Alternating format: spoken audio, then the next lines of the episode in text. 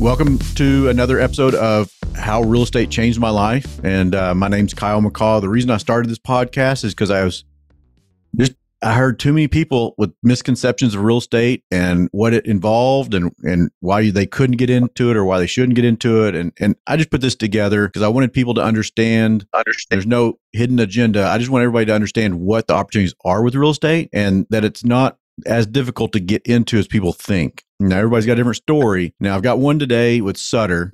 I think you have a great story to tell too. I mean, we've met because we've got, you know, your client, but I think you've got a good story because you're in a different state. You're out in California and we're in Texas. Yep. So I'd love to visit with that, but l- let's get started. Tell us a little bit about you and how, how you or your family got involved with real estate to begin with. Yeah, for sure. Oh, thank you so much, Kyle, for having me. I appreciate it. So my story kind of starts with, with really entrepreneurship. Um, so kind of being a young kid, I feel fortunate my parents put me in the right direction of, mm-hmm. of kind of managing my own businesses and, and, being an entrepreneur. So that first opportunity came, let's see, when I was probably about 12 or 13 years old. Um, we had a little bit of land and my dad had an idea, hey, let's buy some cattle and let's put it on our land and you kids are going to run it. So myself, uh, my sister, who was a year younger than me, and my little brother. So we ran this small little cattle company, and uh, we started off with about 20 head of cattle, and we sold about 15 of them to auction after eight months. After they got to the right weight, and then we kept five. And our job was to market it around families in our local area.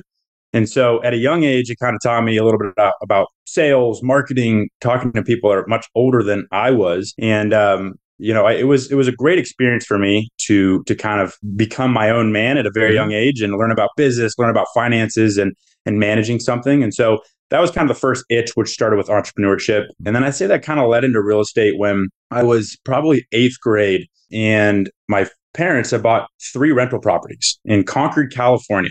And these properties Kyle, were disgusting. Like They're you walk great. into them, them already.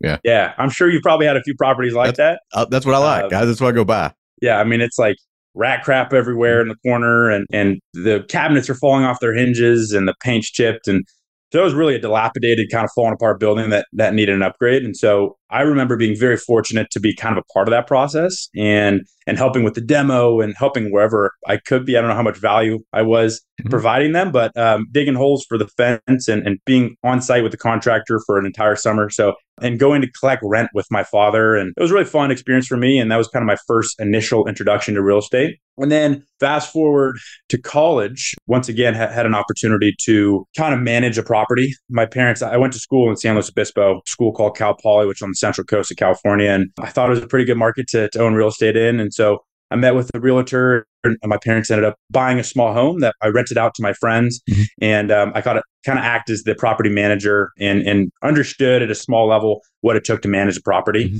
You can imagine there were some challenging moments there. It's good um, education. Great, great education. Great education. So um, that, that's kind of how it started, and then I knew that right after I graduated college, all I wanted to do was was own my own property and go through this process on my own and do it on my own. And so I had that opportunity when I graduated college. It was 2020, and I started working for a company called Grocery Outlet, a fantastic grocery retailer on the West Coast. And I was a, a buyer for them. So, kind of finding new inventory and, and negotiating every day. But on the side, I knew I still had this burning passion to do real estate and I wanted to, to do it on my own. And so I started looking on Zillow, Redfin, started calling agents. I remember Googling at one point, where are people moving to? Because I heard it on podcasts, you know, you want to invest in a market that uh, sees migration and, and, sees trends towards population growth. And so Bozeman, Montana was that market for me. Mm-hmm. And so I just started hammering the phones, talking to a lot of different brokers and, and agents. And I met fantastic woman named Amber Palmerville who found my first deal for me.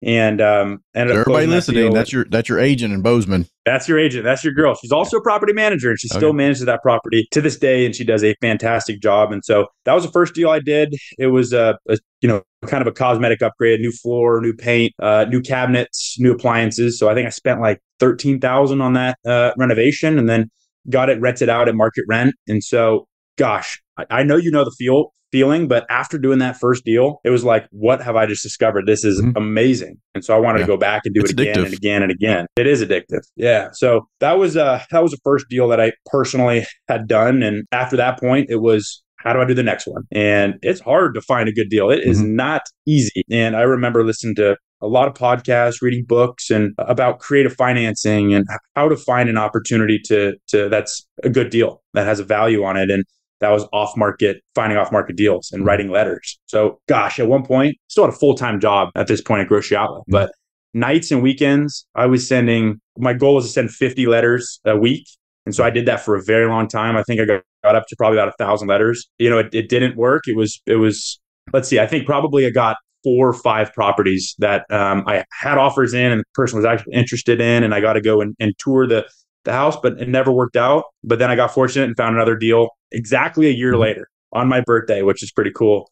Uh, in 2021, up in uh, in Redmond, Oregon, uh, it was a duplex, and um, closed that deal. And then, you know, after still being a grocery outlet, doing real estate on the side, I knew that it was it was time for me to leave my my W two job and go into real estate. And it's kind of a big leap, but uh, I made the leap, and I'm happy that I did so. And, and now I'm investing in real estate full time, and it's my my job. Now I've partnered with Kyle down in Mhm. Dallas, and I'm I'm very happy, and I'm glad I did it. So I'm glad we're um, that's we've, we've met. long-winded answer for you. Yeah, well, I- I'm glad that my team's been able to support you in, in, in your goals, and and it's fun. We enjoy watching that project come to fruition, and and looking for the second one. But so let's get back to your first Bozeman, and then your I think your Oregon one too. Like, so how did you finance those first? Because everybody has a different story. Some people have family money, some people have hard money loans, some people have traditional financing. What was your story? Yeah, so I, I was very fortunate. So the Mm-hmm. first deal that I did, I looked at it. It had a, a price of three hundred thousand dollars. I was like, how the hell am I going to raise three hundred thousand dollars? How am I going to buy this thing? And so I was fortunate to. I knew that I couldn't just go to my parents with an idea. I had to Mhm. go to my parents with a plan of execution. And so f-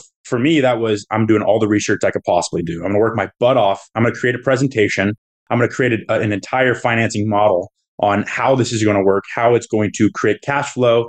And so I did that. And kind of before talking to them, I wanted to come with a plan. So I built that presentation and I pitched it to them. My plan at that time was I'm going to take debt. It was, I was at that time, it was like a two and a half or 3% rate because Mhm. interest rates were so low in 2020, 2021. And so I, I pitched that idea to them and they said, Hey, you know, we love it. We love you taking control and, and doing this and go get it. And so um, that first deal was was financed through my parents, where they kind of acted as the bank, a little bit less risky. But they This still they still scrutinized it. I mean, it was not just a blanket like, oh, Sutter's got a great idea, let's just give him some money, and then you went to the arcade and played. No, you it was a business plan, and it was something you put a lot of thought, effort into it, and no, that that's that's excellent. Exactly, exactly. So that was um, that's the way that, that we financed that one, and kind of fortunate to to have them in that position. But yeah, you're right. I mean, it was it was still a lot of work, and and I put together a plan on how we're going to execute it, and fortunately enough, it, it worked out, and that deal is is is going pretty well. And that was in 2020, 2021, actually, in, in Bozeman, Montana. And Bozeman's been a, a great place, a great market. And then the second deal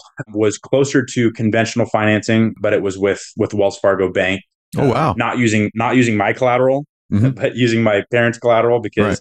they had a little bit more transaction history than I Well, did. banks like them. Yeah, they got the Yeah. the, the Yeah. So- experienced credit and that such. Exactly. Exactly. So once again, it comes back to, to me being fortunate in a fortunate position to, to have my parents to kind of lean back on and their guidance, their support. And um, gosh, that, that Redmond property that I bought, which is really close to Bend, Oregon, they also spent a lot of sweat equity on that deal. I remember it was four days in a row. We were at that property putting together beds. We, it was an Airbnb on Mhm. one, there's a duplex, Airbnb on one side, and then it was a long term rental on the other side. And so we furnished that Airbnb in about four days That's three quick. bedroom, two baths. So it's it was quick, and it was 100 degrees that week, and it was uh, dead of the summer. Yeah, I didn't realize it got that hot up there. I know. I think it was just a rare week of of getting to 100 degrees.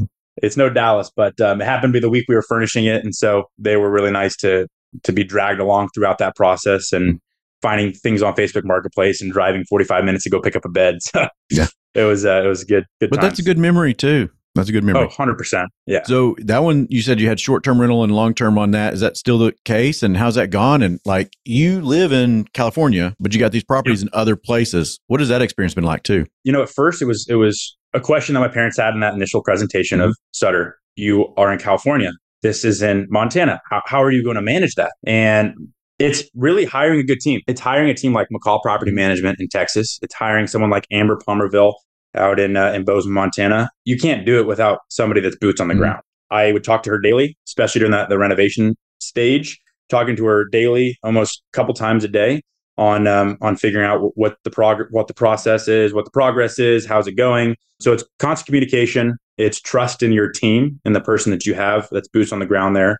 And she was someone that I could trust, and I knew I could trust her. And she had a good kind of contractor, handyman who helped with the entire process. And so I, would say that's kind of how I did it. I flew up there to go look, look, at the property before I closed on both of them. That kind of gives you a little bit more confidence on, on what you're doing. But it's uh, it's kind of managing from afar, which is is possible. And, and we're fortunate in this day and era to have Zoom and, and yeah. efficient phone communication. So I, 20 years ago might have looked a little different, but fortunate now with with kind of modern technology. Yep. I I don't know the number, but we have a significant percentage of our clients are out of state clients or out of country. And it's, you know, fortunately today, like we can Zoom, we can email, call, every, they hop on. DFW is a really cheap place to fly into comparatively to other places. So it's been kind of nice in that regard for my market. Now, tell us, yeah. you know, you, I know what people don't know about where you're at now. So you, you took another step and you went beyond a duplex and, and you're into other things. So tell us about that. Yeah, yeah, of course. So um, I guess rewind when I left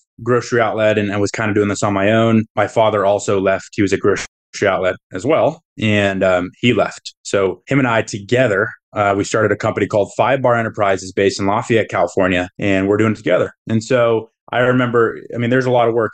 Everyone that probably listens to your podcast know how much work there is in, in closing a deal and doing a transaction. And so for me, it was, hey, w- when I close a deal on one single family or one just one unit, um, it's a lot of work. If I close a deal and it's 24 units or 30 or 40 or 50 units, pretty similar to the same amount of work, but you're getting a little bit more out of it. And so for me, it was we can scale this thing. Let's let's take a step up to the next level and let's do a multifamily asset. You know, at this time, before we made a leap, before I even made an offer on any multifamily property, I heard a quote in a podcast, and it was imperfect action beats perfect inaction. Yeah. And that rung with me and and like it gave me chills. Remember, like like just that that quote having a big impact on me. And it doesn't just go find the deal, know that it's a good deal throughout your finances, trust the process, hire good people around you, and you will figure it out. Yes, there are going to be problems, there are going to be complications, but I believe that if you're going to have analysis paralysis, you're never going to get a deal done. So it's go in there, imperfect action beats perfect inaction, and just go and do it. And so we went and just did it. We bought a 24 unit um, apartment in, in, Dallas, and um, it was a labor of love and it was a lot of work 24 units that we had to rehab i think we've done 18 of them so far and uh, we've partnered with with kyle's wonderful team in dallas and we've flown out there pretty much once a month talk to uh, their their construction team daily and um, now we're looking for another one um, we've kind of identified a, another property um, that's even bigger than this next than the Carol Ann, which is mm-hmm. 24 mm-hmm. units. This one's going to be much larger, but I think this is the way you learn is continue pushing yourself, putting yourself in uncomfortable situations, and um, that's kind of what we've done. So once again, I, I feel blessed to have my my father and, and my mother, who's also an expert in interior design and, and kind of the design eye. Um, she's also been very helpful and, and been out there a couple times. So having my family there for me and and helping me and us with this entire process has been truly remarkable. You know, the whole gist of this podcast is how did real estate change my life? And you know, I've got a great story. You have a great story. Everybody does. I just heard something for the first time where your dad left corporate world too to go in and do this with you. So do you think real estate like you doing that first deal in Montana gave him inspiration or a vision to what might what y'all are doing now? Do you think you helped guide his yeah? That's a good direction. That's a good question. Um, you know, I think it was him inspiring me to kind of go and do it. So it was really him that I, I can thank for that. Um, mm-hmm. But I think that once I was started to do my own real estate thing, and he knew that his time, he, he had been at Grocery Outlet for a very long time and had a, a good career there. Um, he was there for 25 plus years. And so I think it was kind of the next chapter for him in his life.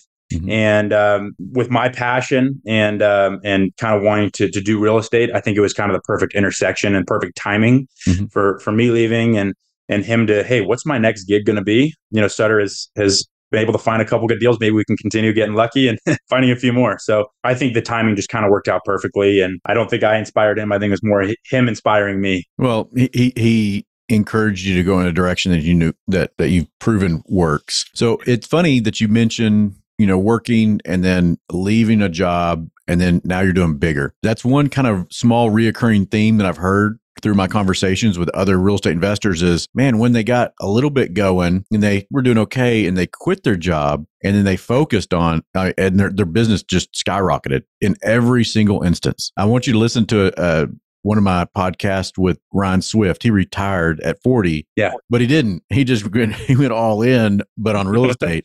And every time I'm turning around, he's got he's knee deep in another project, and he's just he's like, man, I got like all these projects in one time. And it's just because he didn't have time when he had the corporate job, and now he does. Even though he still considers himself retired, he's not. He's, he's doing real estate, but he's living his life. It's not work.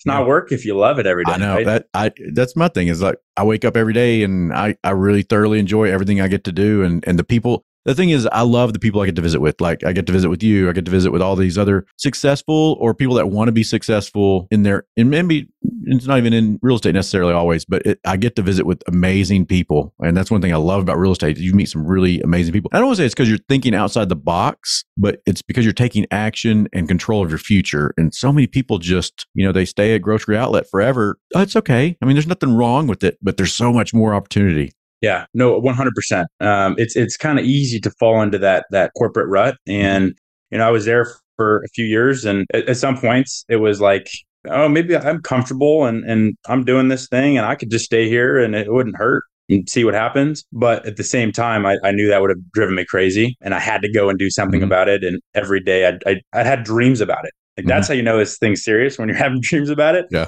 And um, no, you're, you're so right. And I think that people in real estate are like minded. Um, they, they have similar personalities and the go getter kind of Mhm. spirit and that burning in their stomach. And I knew I had that. And I knew when I met other people in real estate, I can feel that same kind of drive that they Mhm. have. And it kind of it pulls you together, which I 100% agree with. I may have to have one of these days when you're in DFW. I'm going to have to have a How Real Estate Changed My Life podcast meetup so you can meet some of these other gentlemen that have been on. And because I think that'd be an amazing group to get together with because everybody's doing completely different things, but they're all Yeah. the same at the same time, but they all have the same gut, I guess is the way to kind of put it, and the, the, the same Yeah. mindset and everything. Yeah, it's a it's a drive and enthusiasm and and just energy around it. Like I wake up every day and I'm excited to go and, and do work and think about real estate all day. It's Mhm. it doesn't feel like a job. So I'd love to meet them. Yeah, absolutely. So, what would you tell somebody that's thinking about real estate? Not doing it, but just thinking about it. What would you tell them? What guidance would you say was worth wait for you? Like, what, what, what would you tell them? I would say maybe start with kind of the education. You know, listen to as many podcasts as you can. Read read books about it. Rich Dad Poor Dad is a book. plug that gets a everybody. Plug. I want everybody that there's no hidden agenda with my podcast. I want everybody to have all the resources. So, you know, talk about Rich Dad Poor Dad. Talk about your podcast that you like. Tell me the names. Yeah. So uh, bigger pockets. That was one where that got me really, really involved in real estate. I actually I had an internship my sophomore year of, of college. I'm working for a real estate company. We did retail broking uh, brokerage in San Francisco, and they told me about bigger pockets. And so I listened to it on my bus ride, uh, my train ride home every single day, and that's where it started. Kind of that that passion. I was like, damn, this is cool. Like that guy's doing it. He just quit his job. I could do this. And so that's where it kind of started. Um, and that excitement and my heart started fluttering. Um, I would say that if you're interested in getting into it, I'd say educate yourself as much as possible. Read books about it, listen to podcasts about it. Bigger Pockets is great. Kyle McCaw's podcast is wonderful. Learn about it. And then I'd say just go in and do it. I've Mhm. talked to a lot of people who are on the fence about it. Oh gosh, I don't know. I- I have a full time job. I'd say just kind of stop creating excuses and go and do it. Perf- imperfect action mm-hmm. beats perfect inaction and figure out a way to, to finance the deal. Get creative. If you either do seller financing, do seller financing. Find a market you feel comfortable in. Learn every single thing about that market, about that area, about the comps.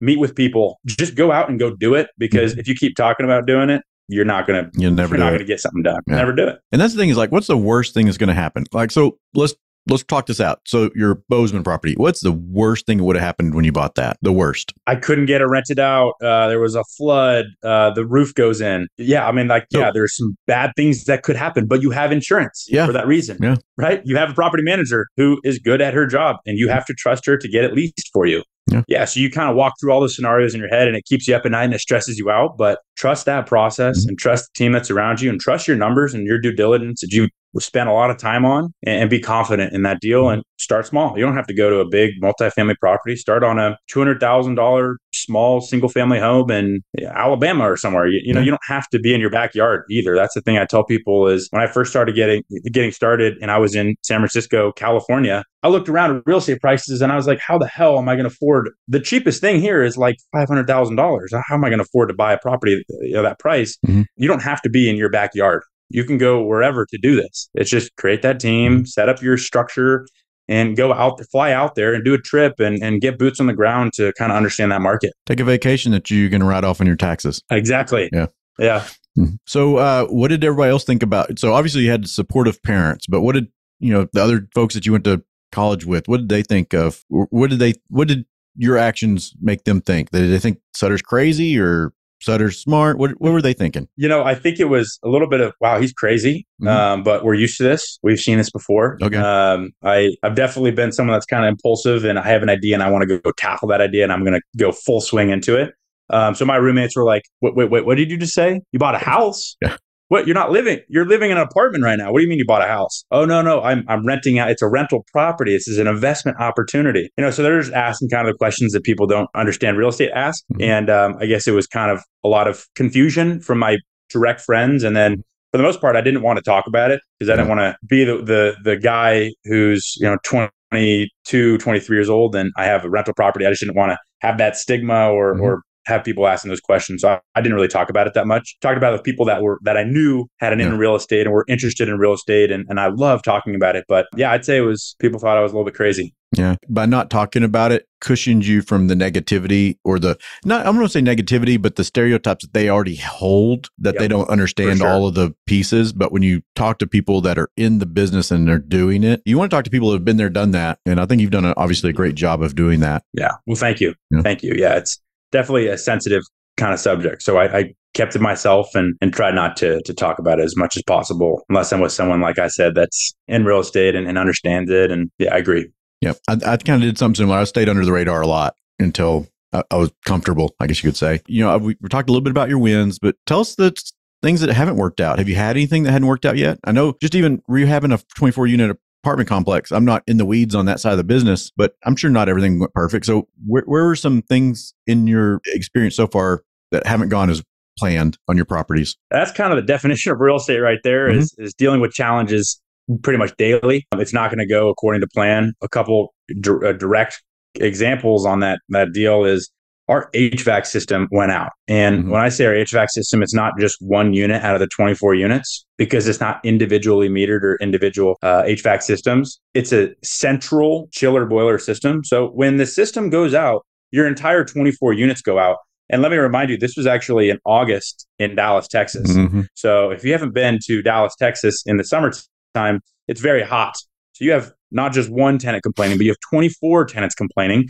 And it actually it went out right before we got a um so it's something I haven't talked about yet, but we have a, a rental arbitrage kind of model where we take people who furnish Airbnbs Mhm. and they have a master lease with us as the owner and they sign a lease for call it 200 $300 above our long-term conventional market rate Yeah. and they're paying us a little bit more and then they take a spread on getting at least on nightly rates or maybe they do a week stay or they have a midterm stay but my point is they had just moved Oh, in yeah. and they moved into four units and they were excited about it. And guess what happened? Well the hvac went down and so they didn't have any ac so they're really uncomfortable. They have airbnb clients canceling. And so the stress that they were under i felt even more because i have other tenants that are complaining. So it's just it was a perfect storm. It was a stressful few weeks and you know it didn't actually resolve itself within a day. We had four or five phone calls a day with our, our contractors and we were trying to get it resolved and it was one solution oh it's working now and then an hour later it would go down again. Oh it's not working anymore let's try another solution. So we upgraded our electrical panel. We fixed and replaced a water pipe. We tried all these different solutions and finally one of them stuck and it worked. And now it's it's perfectly fine. It's working again. And actually it's funny. I got a call this morning or i got an email this morning that says the heater doesn't work in that same building. So Yeah, I think I turned my heater on for the first time. battle recently. So yeah, that's it's there's so many benefits of having a multifamily property, and then there's a couple of little things like that that Yeah. that kind of make it tough. 100% And then those But- are the ones that go in the news, like, oh, my evil landlord cut off my AC. No, it Yeah. went down just like everybody else's. 100% 100% and it is it's it's stressful but it's a learning opportunity as well and on my next deal we're going to avoid buying a central hvac system we're going to Yeah. look for something that's individually metered and individual systems so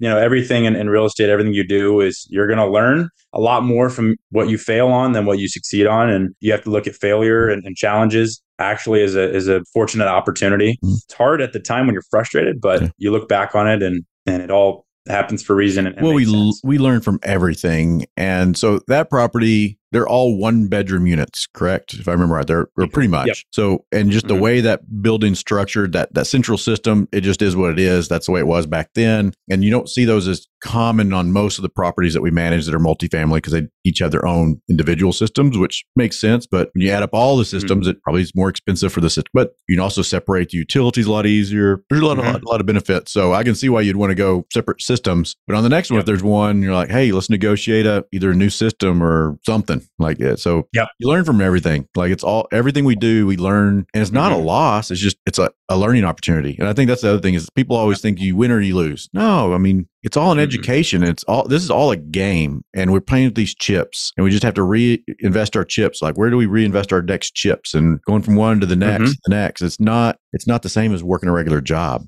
Like this is a game. Yeah. We're playing chess. That's a good that's a good analogy.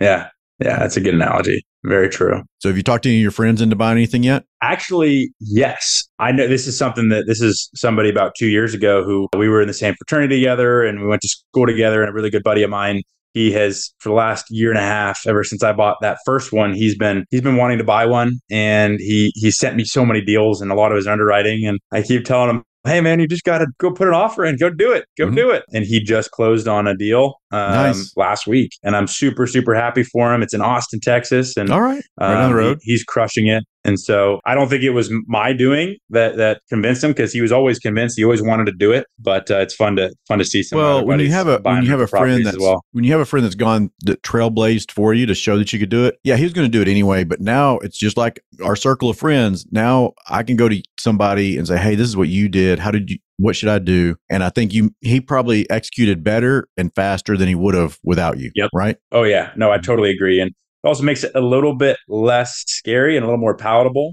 because you know you're the first person to do that deal.